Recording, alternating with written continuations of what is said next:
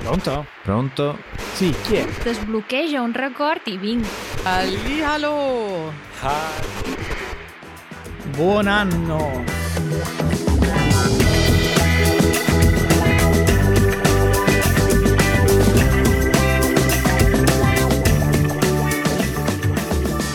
Buon anno.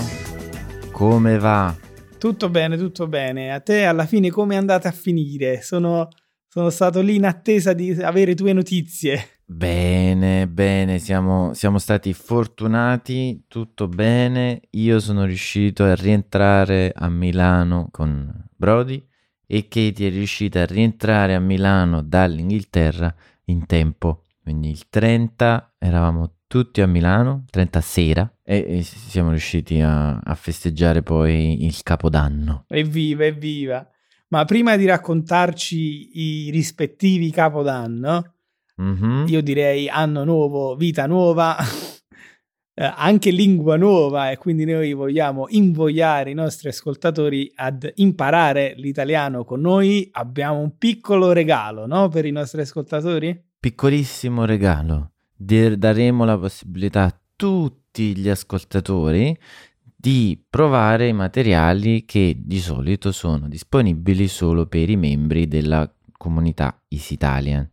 All'interno delle show notes troverete un link ehm, dal quale potrete scaricare la trascrizione integrale, il ehm, file che in questo caso mh, ovviamente per motivi di organizzazione sarà un video del podcast in cui ci sarà il ehm, vocab helper, quindi le voci saranno sempre le nostre, sarà il podcast, però il video sarà il vocab helper, quindi ogni minuto le 10 parole più importanti eh, che abbiamo detto. E anche l'after show. Eh certo, eh certo. E ti sembra poco per cominciare l'anno? Eh beh, no, in effetti no, è un ottimo inizio, Eh sì, come abbiamo detto nella puntata scorsa, iniziamo col botto. con un bel botto. Ma io direi, Matteo, veniamo subito a noi, cominciamo con la prima sezione. Vai. Dove eravamo rimasti? Eravamo rimasti seduti al tavolino di un bar in piazza Bellini a Napoli parlando di aperitivi anno vecchio e anno nuovo. Mm-mm. Tu finalmente mi hai detto che alla fine siete eh, riusciti a beccarvi con Katie ed avete festeggiato insieme a Milano. Sì, Ma dimmi di più, cosa avete fatto? Come è stato il tuo capodanno? allora è stato un capodanno divertente. Siamo andati da una coppia di amici qui a Milano, con Brody anche, per non lasciarla sola, e abbiamo cenato. Noi abbiamo portato alcune cose, loro avevano cucinato alcune cose e devo dire che alla fine penso di aver mangiato quasi quanto ho mangiato a Natale. Ehi, Nonostante, eh sì, nonostante insomma, diciamo, ero l'unico partenopeo e del sud perché c'era Katie che è inglese, poi Paolo, il nostro amico che è milanese, uno dei pochi milanesi discendente da milanesi, quindi un milanese doc. milanese doc, e la sua ragazza Elena che è veneta, quindi insomma, Vabbè, un bel, un bel na- Natale eh, italiano a 360 gradi. esatto, è è anche un po' internazionale con, con Katie. Eh sì. E- ma la cosa divertente è che abbiamo giocato a un gioco molto conosciuto e che avevo sentito spesso, ma non ho mai giocato, che è tradotto in italiano Carte contro l'umanità, Mm, Cards Against Humanity. di cosa si tratta? È un, è un gioco totalmente scorretto, cioè politicamente scorretto, volgare e, e senza senso, ma che è fondamentalmente innocuo e ridi tantissimo. C'è solo in inglese, ma abbiamo trovato la traduzione in italiano in internet, quindi abbiamo scaricato il PDF e Katie ha passato tutto il 31 a tagliare pagine e pagine di carte. Fai da te. Esatto. Però è stato, sì, è stato divertente. Molto divertente. Si è data da fare, Katie. a- a- insomma, è bello quando si mette in moto la manualità, non siamo più abituati. Mm, mm. No, infatti. Cioè, diciamo, eh, abbiamo giocato un gioco che non abbiamo fatto noi, ma un po' sì, diciamo. Infatti adesso Katie è molto gelosa di queste carte di carta. Le custodirà per un bel po'. Eh. Magari deve, deve contattare la casa produttrice e proporre la versione in italiano. Eh, ma già è stata fatta? Ma poi non è stata, diciamo, hanno smesso di produrlo. Non so perché, forse era troppo Scorretto. strong. Chissà, siamo troppo italiani ancora. Eh sì, non, Non siamo, siamo pronti. Mm, mm, mm. E tu? Io ti avevo detto che non, non sapevo esattamente cosa avrei fatto. Alla fine, come ampiamente prevedibile, eh, abbiamo fatto il 31 dai miei e il primo dai suoceri. Classico, direi, capodanno, quindi cenone, divertimento in famiglia. Soprattutto il primo, poi abbiamo passato l'intero pomeriggio con i giochi come avete fatto voi, ma i giochi un po' più classici, quindi mercante in fiera, asso che fugge, anche la tombola, la nostra amata tombola, per tradizione almeno un paio di passate, un paio di mani si devono fare. Eh, la curiosità di, di quest'anno, che in realtà era qualcosa che era già successo l'anno scorso, ma ovviamente non, non essendoci ancora il podcast non l'avevamo potuto raccontare, è che a causa dei tantissimi fuochi d'artificio che si sparano dalle, dalle parti di, di Napoli, un po' in genere in tutta la Campania, da mezzanotte e 30 in poi è calata la nebbia più totale sull'intera regione, Mm. Con tutto quello che ne consegue in termini di spostamenti. Quindi, per fare 500 metri, mezz'ora, immagina chi aveva prenotato il veglione, quindi la serata, diciamo, in discoteca, eh, non so, a 50 km da casa. mh, ci è arrivato dopo 3-4 ore, praticamente il veglione era finito. No. Eh sì, non ne hai sentito parlare? E eh, no, forse perché c'era così tanta nebbia anche a Milano che era difficile vedere altre notizie. No, il- lo stereotipo è proprio quello, perché poi alcuni giornali, soprattutto locali, ovviamente, Mm, mm, mm, mm. hanno pubblicato Napoli come Milano, nebbia fitta e, e problemi di viabilità. Eh beh, eh beh. Scontatissima, guarda. Da- è scontata, però in effetti, ragazzi, cioè, da quando sono tornato a Milano è solo grigiore e pioggerellina. Qui ancora, diciamo, prevalentemente soleggiato, ma quelle- quella notte lì in particolare la nebbia direi è inevitabile perché temperature eh, più alte rispetto alla media con anche un buon livello di umidità e se aggiungi tutto il particolato che proviene dalla immensa mole di fuochi d'artificio che vengono sparati in- durante tutta la giornata, ma soprattutto durante la notte, la combinazione delle due cose porta ad una nebbia assoluta. È uno dei lati negativi del, del Capodanno, soprattutto negli ultimi anni, e de- dell'utilizzo improprio dei fuochi di artificio. Ne abbiamo accennato Eh. settimana scorsa ed evidentemente il nostro appello non è stato ascoltato. Cioè, vabbè, mi sa che noi, diciamo, raggiungiamo poco gli italiani, soprattutto quelli che sparano tanto.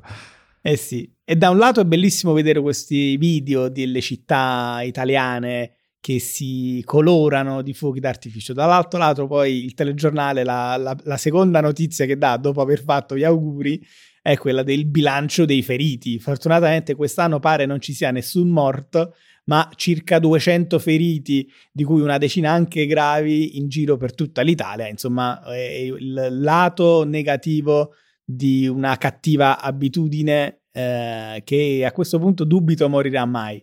E purtroppo sì. Diciamo che l'unica cosa buona è che queste cose succedono, si potrebbe dire, ogni morte di papa.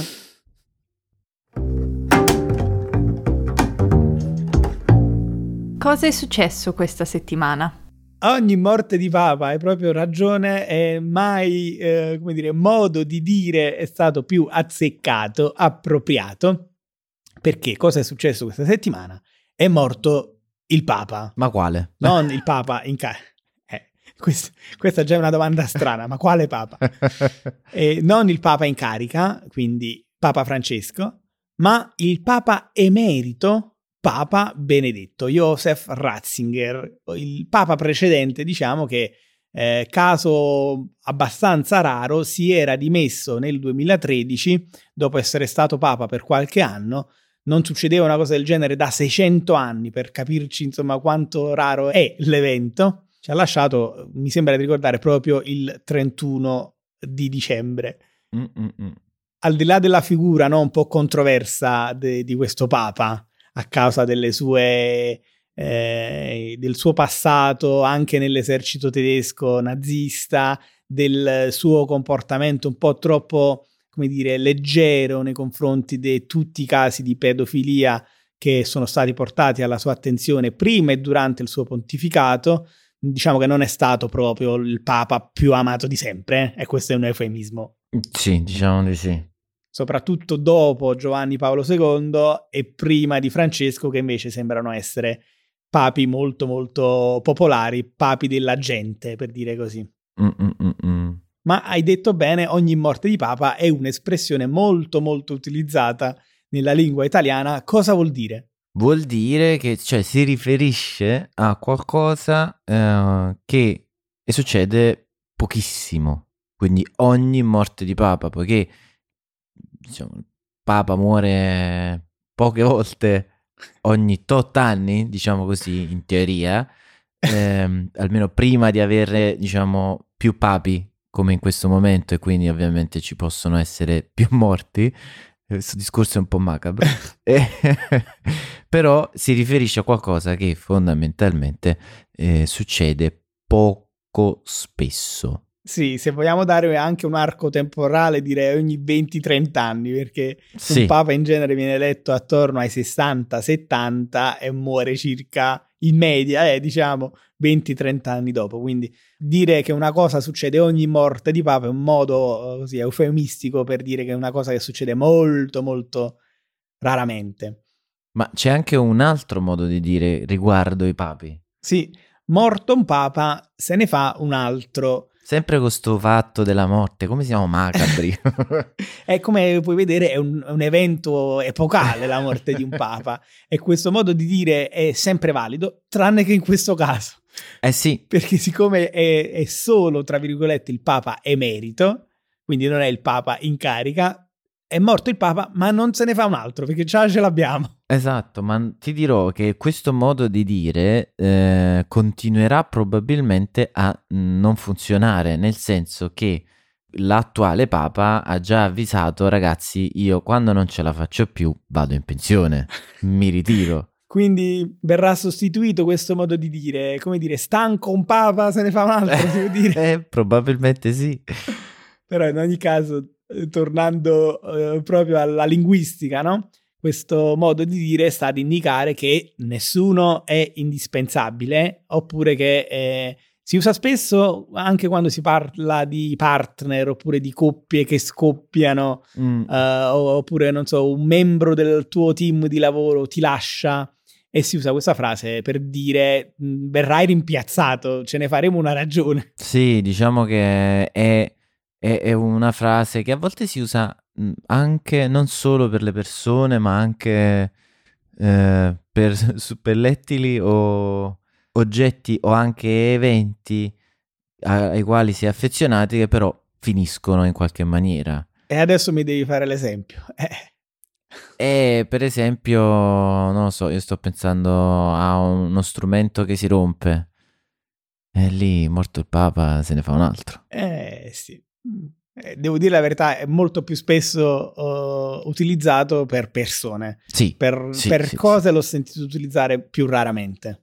in effetti sì, però possiamo usarlo anche per cose. Vogliamo esercitarvi ad usare questo modo di dire usandolo anche per cose o eventi. Per esempio, finisce la, si- la serie di eh, Game of Thrones. Morto un papa, se ne fa un altro. Andiamo a cercare un'altra serie. Mi ha fatto venire il dubbio, come si chiama Game of Thrones in italiano? Trono di spade. Bravo! Eh, stavo per dire il gioco dei troni. Eh sì, tante nazioni hanno tradotto letteralmente in Italia invece il trono di spade. Questo ritorna un po', diciamo, ti ricordi? C'è stata una puntata in cui abbiamo parlato di traduzioni sbagliate. Mi ricordo, mi ricordo molto bene. Eh, e questa secondo me è una di quelle. Perché se Game of Thrones è il gioco dei troni, ha un senso? E se tu lo traduci con eh, il trono di spade, e ne ha un altro. Sì, anche se devo essere onesto, a me non dispiace questa traduzione perché è un po' un continuo. O meglio, in Game of Thrones il, la parola centrale secondo me non è il gioco, ma sono i troni. Esatto, sì, esatto. esatto. E in, io non ho seguito la serie, ma mi sembra di capire che questo, uno di questi troni viene raffigurato con tutte le spade sulla spalliera. Sì, però è, è, è sarebbe quello lì il trono a cui tutti aspirano. Tendono, sì.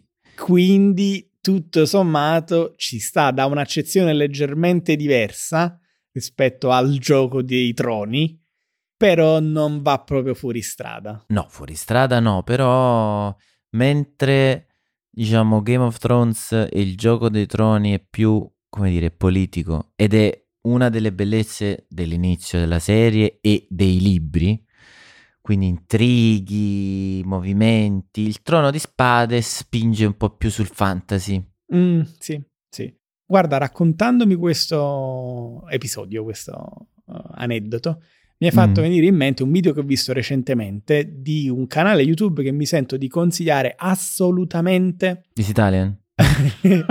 non quello, anche se quello eh, è consigliatissimo ovviamente. Ma un canale di un altro ragazzo campano che si è trasferito a Milano mm-hmm.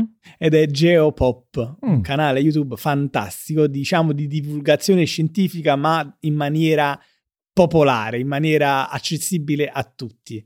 Interessante. E non lo segui? No, lo seguirò. Lo devi fare assolutamente. Lo seguirò. E in uno degli ultimi video hanno intervistato uno dei doppiatori più famosi eh, in Italia. Si chiama Luca Ward e per intenderci è stato il doppiatore del gladiatore, del, di Russell Crowe nel, nel gladiatore. E ha raccontato questo aneddoto che nel momento in cui sta per iniziare la battaglia dei, dei romani, lui insomma arringa il suo esercito e il copione originale scritto da Ridley Scott diceva al mio segnale scatenate i cani. Mm.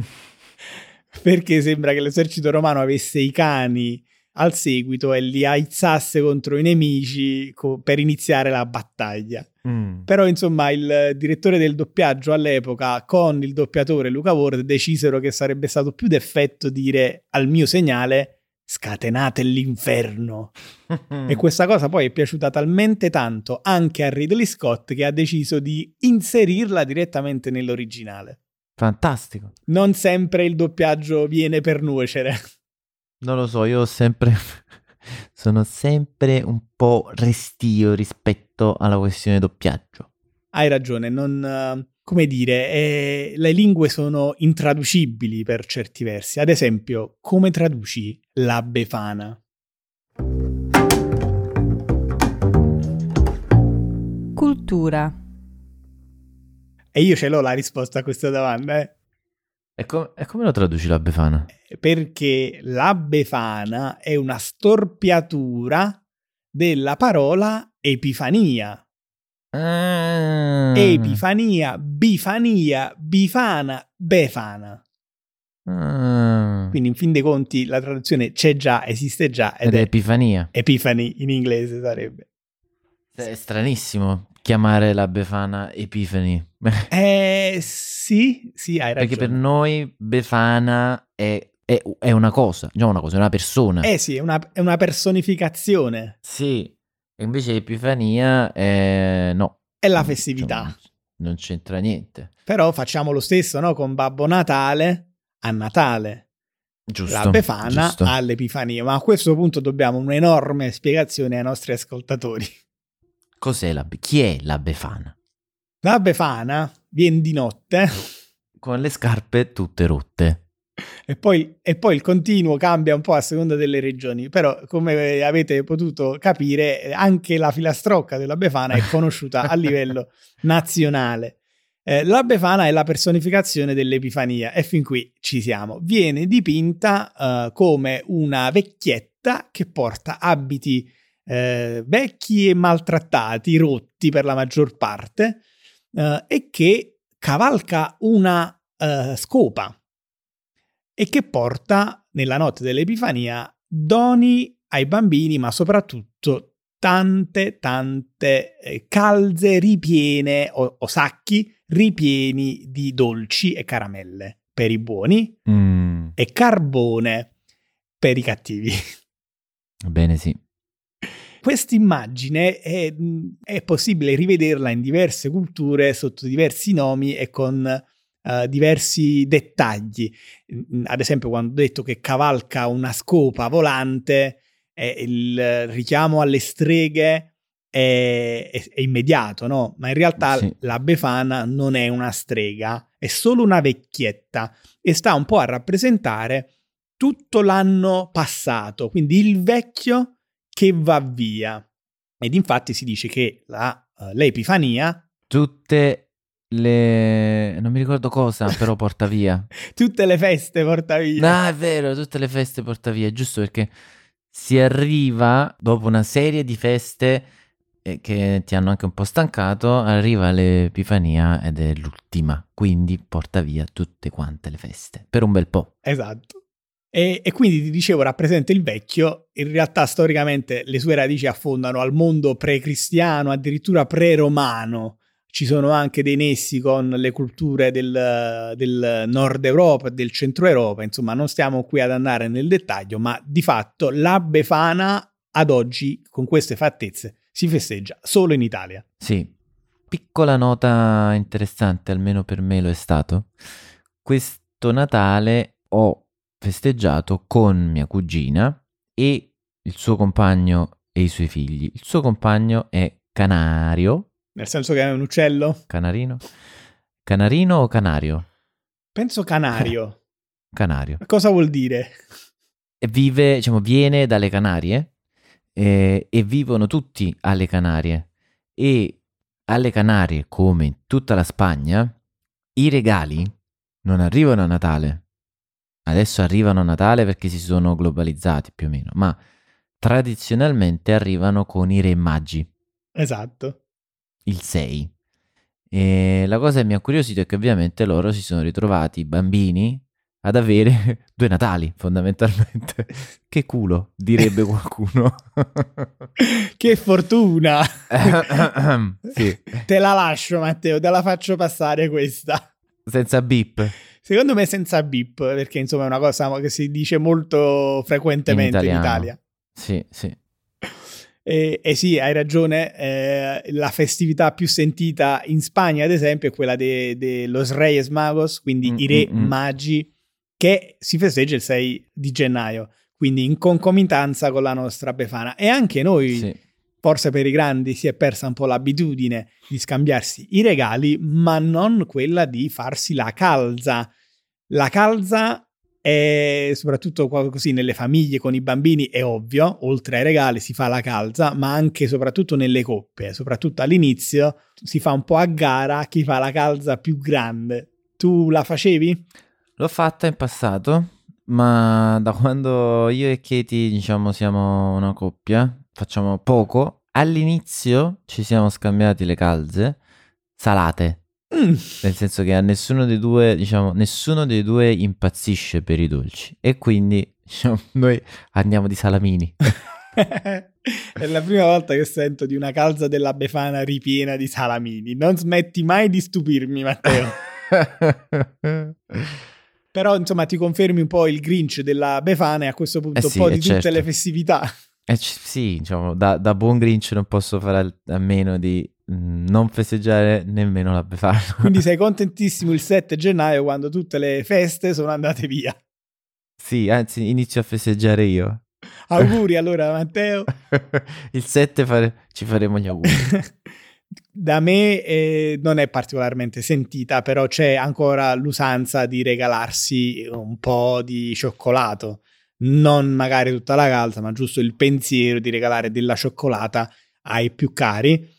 E adesso con, con- con la bambina, con la piccola, è, è scontato che ci sarà una calza enorme, non solo la nostra, ma tutti gli zii i vicini, i nonni regaleranno della cioccolata e o dei giocattoli, quindi insomma saremo invasi dal cioccolato per almeno un mese. E la dieta, che era uno dei propositi del 2023, partirà a febbraio. ah, io invece pensavo partirà malissimo. Invece no, giustamente. Non partirà dici, partirà a febbraio, non parte. E va bene, Matteo. Senti, io direi di ricordare ancora una volta il regalo tra Natale e Befana che abbiamo fatto ai nostri ascoltatori, ai curiosi che ogni volta ci sentono parlare di questo after show, di noi che ci spostiamo in un'altra stanza e continuiamo le nostre conversazioni sui temi del giorno. Mm-hmm. Uh, oppure gli altri bonus come il vocabelper, quindi la schermata che mostra le 10 parole più importanti minuto per minuto, um, ma anche la trascrizione interattiva e la traduzione multilingue. Quindi per questa puntata eccezionalmente come regalo uh, per tutti voi nella descrizione ci sarà il link per accedere a questi contenuti extra, a questo nostro regalo. Esatto, quindi mi raccomando, scorrete fino alle show notes e cliccate sul link per approfittare di questo fantastico regalo. Non perdetevelo. No, non, non, non fatelo. No. no. buon anno a tutti e buon 2023. Io e Matteo ci spostiamo nella sala VIP. Andiamo.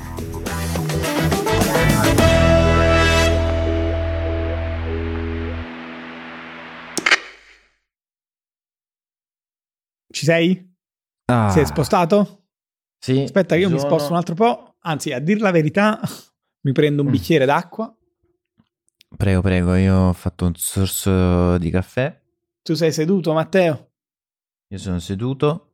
Che io ti devo e... dire Vai. che sono due settimane, non è vero, forse meno, ma comunque il 24 e 23 di dicembre, da quel giorno ho smesso di bere caffè. A ridaglie, mannaggia. Sono dieci giorni tecnicamente, ma sono dieci giorni che non bevo caffè. E come stai? Aspetta, io ho bevuto un po' d'acqua. Sto bene, bene. Um, mm. Oddio, i primi giorni sono stati difficili, ho avuto un enorme mal di testa, ma non eh, so sì. se è stato dovuto alla uh, mancanza di caffeina o, o ad altro. Sì, sì, sì. Confermo, anche io se smetto ho, ho mal di testa. Io ho il dubbio che sia stato il, il, caffè o la mancanza del caffè, perché in realtà qualche giorno prima ero stato dal dentista e, mm. e insomma per un'otturazione. E, temo che sia legato più al dentista che al caffè. Che al caffè. Eh, però insomma non, non, ne posso essere certo, ma in ogni caso il mio proposito, come ti avevo accennato, è quello di non berlo a casa, mm-hmm. ma berlo soltanto in situazioni sociali, al bar, mm. con gli amici o con mia moglie quando andiamo a passeggio, prendere insomma quello fatto bene al bar, piuttosto che prenderlo tre volte a casa per abitudine. Bravo, io ho un proposito simile, no, no, assolutamente non simile rispetto alla questione di smettere, però simile rispetto alla questione di berlo bene. Mm. E, ehm, per il mio compleanno, Katie mi ha regalato un macinino, un macina caffè. Ma di quelli vecchi o modernissimi? No, moderno ma a mano. Mm. Un buon mix. Eh, Esatto. Tra il vecchio e il nuovo. Esatto. E il mio proposito è procurarmi del buon caffè. Lo farò tra oggi e domani. Penso più domani, dato il tempo e la mia pigrizia. E la mattina iniziare questo rituale del macinare il caffè, fare in questo caso la moca perché quella ho, e, e godere del caffè in maniera un po' diversa. Quindi assaporarlo e semmai eh, cambiare tipologie di caffè eh, cercando quello che mi piace, ma non eh, vivere il caffè come una cosa che via si fa perché lo si deve fare perché altrimenti mal di testa o altro. La parola che cerchi è perché è una droga. sì, perché c'è dipendenza. In realtà la dipendenza comunque rimane, eh, però insomma va bene così. Ma ti dirò un'altra cosa, ho notato che eh, almeno per quanto riguarda me e probabilmente anche Katie, perché ne parlavamo ieri, la, il mal di testa non è tanto dovuto alla quantità di caffè che bevi durante il giorno, ma alla costanza. Nel senso che, visto che io bevo un caffè nel cappuccino la mattina e basta, perché tutti gli altri caffè li bevo decaffeinati, eh, se, se, li bevo. Ma questo Però, non lo sapevo, bevo, sai? Eh, poiché li bevo tutte le mattine, cioè non sgarro mai, sgarrare, sbagliare, andare diciamo fuori dalla, dal normale, e appena interrompo questa serie, parte il mal di testa. Mm, è interessante. Stessa cosa è successa a Katie. È interessante, ci sarà sicuramente una spiegazione scientifica a tutto questo con l'effetto della caffeina uh, e l'abitudine del nostro corpo a, ad assimilare certe sostanze in certi orari del giorno. Poi è legato anche ai pasti, no? Io uh, insomma cerco sempre di rompere questi, queste abitudini perché alla fine il caffè eh, è una buona bevanda di per sé, ma troppo spesso viene utilizzata come eh, contraltare rispetto ai pasti. Quindi mangio a pranzo, magari mangio tanto e mangio carboidrati, quindi ho il picco glicemico che mi porta mm. sonnolenza e stanchezza e per controbattere questa stanchezza prendo il caffè che non mi fa sentire la stanchezza. Quindi, eh, come dire, si eh, risponde ad una cosa di base negativa con un'altra cosa che può essere negativa. negativa. Mm, mm, mm Mentre invece mm. se tu rivedi tutto il processo del tuo pranzo, cerchi di mangiare eh, meno o comunque mh, con contenuto glicemico più basso, non hai quella sensazione di stanchezza dopo pranzo e non hai nemmeno bisogno del caffè Vero, vero. Eh, ma questo poi... Matteo, tutto pa- questo per parte. dirti che il mio prossimo proposito è non mangiare la pasta. no, vabbè, vado via. no, no, però devo, uh, come dire... Questa non è una cosa seria. Questa non... Eh, sì e no, sì e no. Aia. Perché nel 2022 ho già fatto delle, delle prove, chiaramente non esiste non mangiare la pasta, eh però non mangiarla necessariamente tutti i giorni a pranzo come obbligo prescritto dal dottore. Eh. Uh, ho fatto delle prove durante questo 2023, soprattutto durante la stagione calda, quindi diciamo primavera-estate, uh, mangiando il, la pasta soltanto due o tre volte a settimana, quindi non come obbligo ad ogni pranzo. E mm. devo dire che il mio stomaco ne ha risentito positivamente, quindi meno gonfiore e sono riuscito a perdere peso, anche se io in realtà sono abbastanza normopeso, come si dice scientificamente. Eh, però anche qui, ehm, come dire, parliamo di un'abitudine eh, culturale, quella italiana di mangiare pasta tutti i giorni, o nel caso di mio padre, spesso due volte al giorno, che forse è un eccesso. Mm. Sì, diciamo che concordo Pardon. Concordo e io in realtà cioè, dico no, vabbè, no, questa cosa non si fa, cioè, dobbiamo mangiare pasta, ma io la mangio pochissimo perché, perché Katie non può mangiare troppa pasta con il glutine, quindi noi quasi sempre se mangiamo pasta oltretutto è senza glutine, mm. però questo è ininfluente. Ma ne mangiamo poca e mangiamo tantissime verdure, ma proprio tante. Tu dici è ininfluente, in realtà è proprio uno dei punti, perché io credo um, di avere una sorta di intolleranza al glutine. Adesso non è che è mm. bianco e nero l'intolleranza al glutine, no, no, no. ma uh, puoi avere una lieve intolleranza o comunque ne puoi mangiare, ma sopra una certa soglia magari ti fa stare male e mm-hmm. idem per il lattosio. Adesso io il lattosio già lo consumo in quantità minime perché non bevendo latte, ma bevendo soltanto latte di soia, consumo il lattosio soltanto all'interno dei formaggi e all'interno dei biscotti. E, ehm, però noto delle differenze nel mio corpo quando smetto poi di assumere il glutine, quindi pane, pasta, eh, e sono differenze in positivo. E quindi ogni tanto ci sta ritrovare un equilibrio. Il fatto è che noi siamo italianissimi, se si può dire così, e quindi abbiamo tutto un carico, un bagaglio culturale di abitudini che ci rendono quello che siamo, ma se poi metti, uh, come dire, se vai a studiare tutte queste abitudini ti, ti rendi conto che sono perfettibili, parola difficili, ma che vuol dire che puoi re- renderle migliori. Sì, oltretutto, mh, mm, in maniera, diciamo così, en passant. Addirittura Matteo con i francesismi oggi. Eh, scusate, eh, eh, è, è, la, è, l'emozione di essere ascoltato da tutti i nostri ascoltatori e non solo dai nostri eh, privati, diciamo, sostenitori. amici così, sostenitori. E, ehm, è che noi abbiamo delle abitudini che paradossalmente sono ci, ci, ci distruggono. Cioè, l'Italia è una delle nazioni con il più alto tasso di intolleranza al lattosio. Sì, però allo stesso tempo è una delle nazioni con la più alta longevità al mondo, credo insieme al Giappone.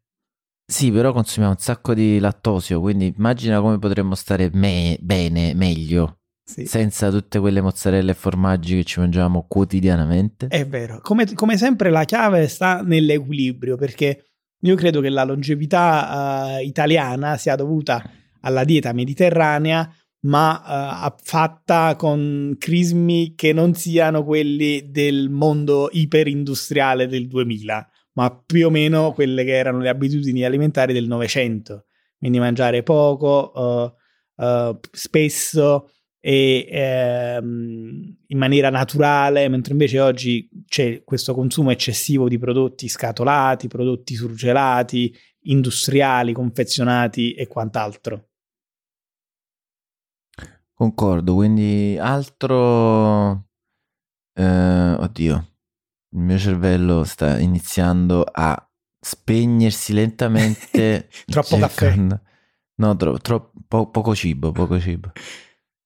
Faremo una puntata e... sulla dieta mediterranea sicuramente, il cui segreto secondo me è l'equilibrio, quello di fare, eh, essere costituito da un po' di tutto. Sì, sì, equilibrio e eh, diciamo ingredienti eh, basici, non lavorati. Sì. Soprattutto in maniera industriale. Sì.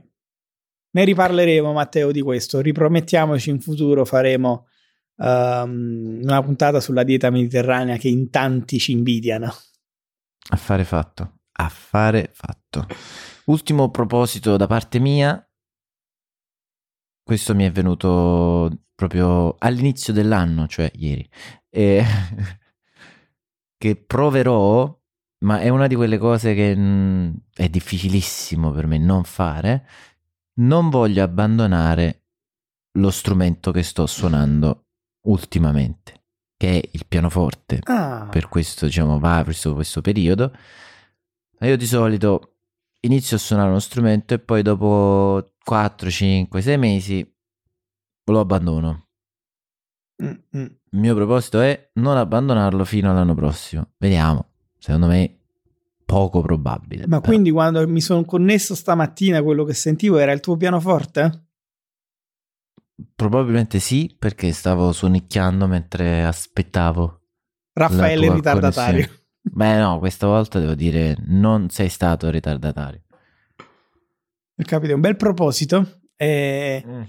e, insomma, com- come hai intenzione di fare? Hai un piano? No, per adesso continuare a studiare in maniera autonoma e provare a trovare, come dire, nu- nuovi modi sia per eh, migliorare sia per continuare ad essere interessato allo strumento. Ma hai intenzione di suonare pianoforte classico o pop? Eh, non, non, non, voglio, diciamo, escludere né l'una né l'altra, diciamo così. Mm. perché chiaramente per suonare la tastiera per uh, canzoni pop lì, lo sforzo è relativamente basso, se quantomeno sì, comparato sì, sì, con suonare la musica classica. Certo, certo. Ma per adesso è solo, diciamo, a me piace anche fare degli esercizi, per adesso. Quindi mm, mi piace suonare, sentire il suono e esercitare le mani. Poi vediamo quello che, quello che verrà, verrà. Va bene, guarda che dirlo ad alta voce è uno dei primi passi per re- rendere il proposito più reale. Serio. Sì, eh, più serio. È vero, eh, è vero. Quindi io adesso puntualmente ti ricorderò, Matteo, ma come va con il pianoforte? ok, vai, mi piace questa Eh? cosa. Va bene. Credo sia tutto per oggi, no Matteo? Direi di sì, è giunto il momento, il secondo momento di saluto eh, in cui ricordiamo ancora a tutti, visto che ci ascoltate tutti, non solo voi eh, super eh, ascoltatori, che comunque ringraziamo tantissimo perché siete il motivo per cui diciamo, siamo ancora qui. E, quindi oggi potete scaricare tutti i- il materiale eh, che di solito sono per i nostri membri. Per il futuro come fare? Se, se alcuni di questi ascoltatori vogliono continuare ad usufruire di questi bonus, cosa devono fare? Beh, devono, far, devono entrare nella comunità Easy Italian. Come si fa? Basta andare su easyitalian.fm e da lì entrare nella nostra comunità. Cliccare sul link e entrare nella comunità Easy Italian. Perfetto, vi aspettiamo a braccia aperte per un 2023 tutti insieme. Tutti insieme ad imparare l'italiano e parlare della- dell'Italia, della cultura e delle, mm, e del cibo, ragazzi, e di tanto cibo. Eh, come, non come si fa a non parlare di cibo se si parla d'Italia? Va bene, ancora una volta buon anno a tutti e non vedo l'ora di eh, affrontare tutti gli argomenti che ci aspettano in questo 2023. Ciao. Ciao!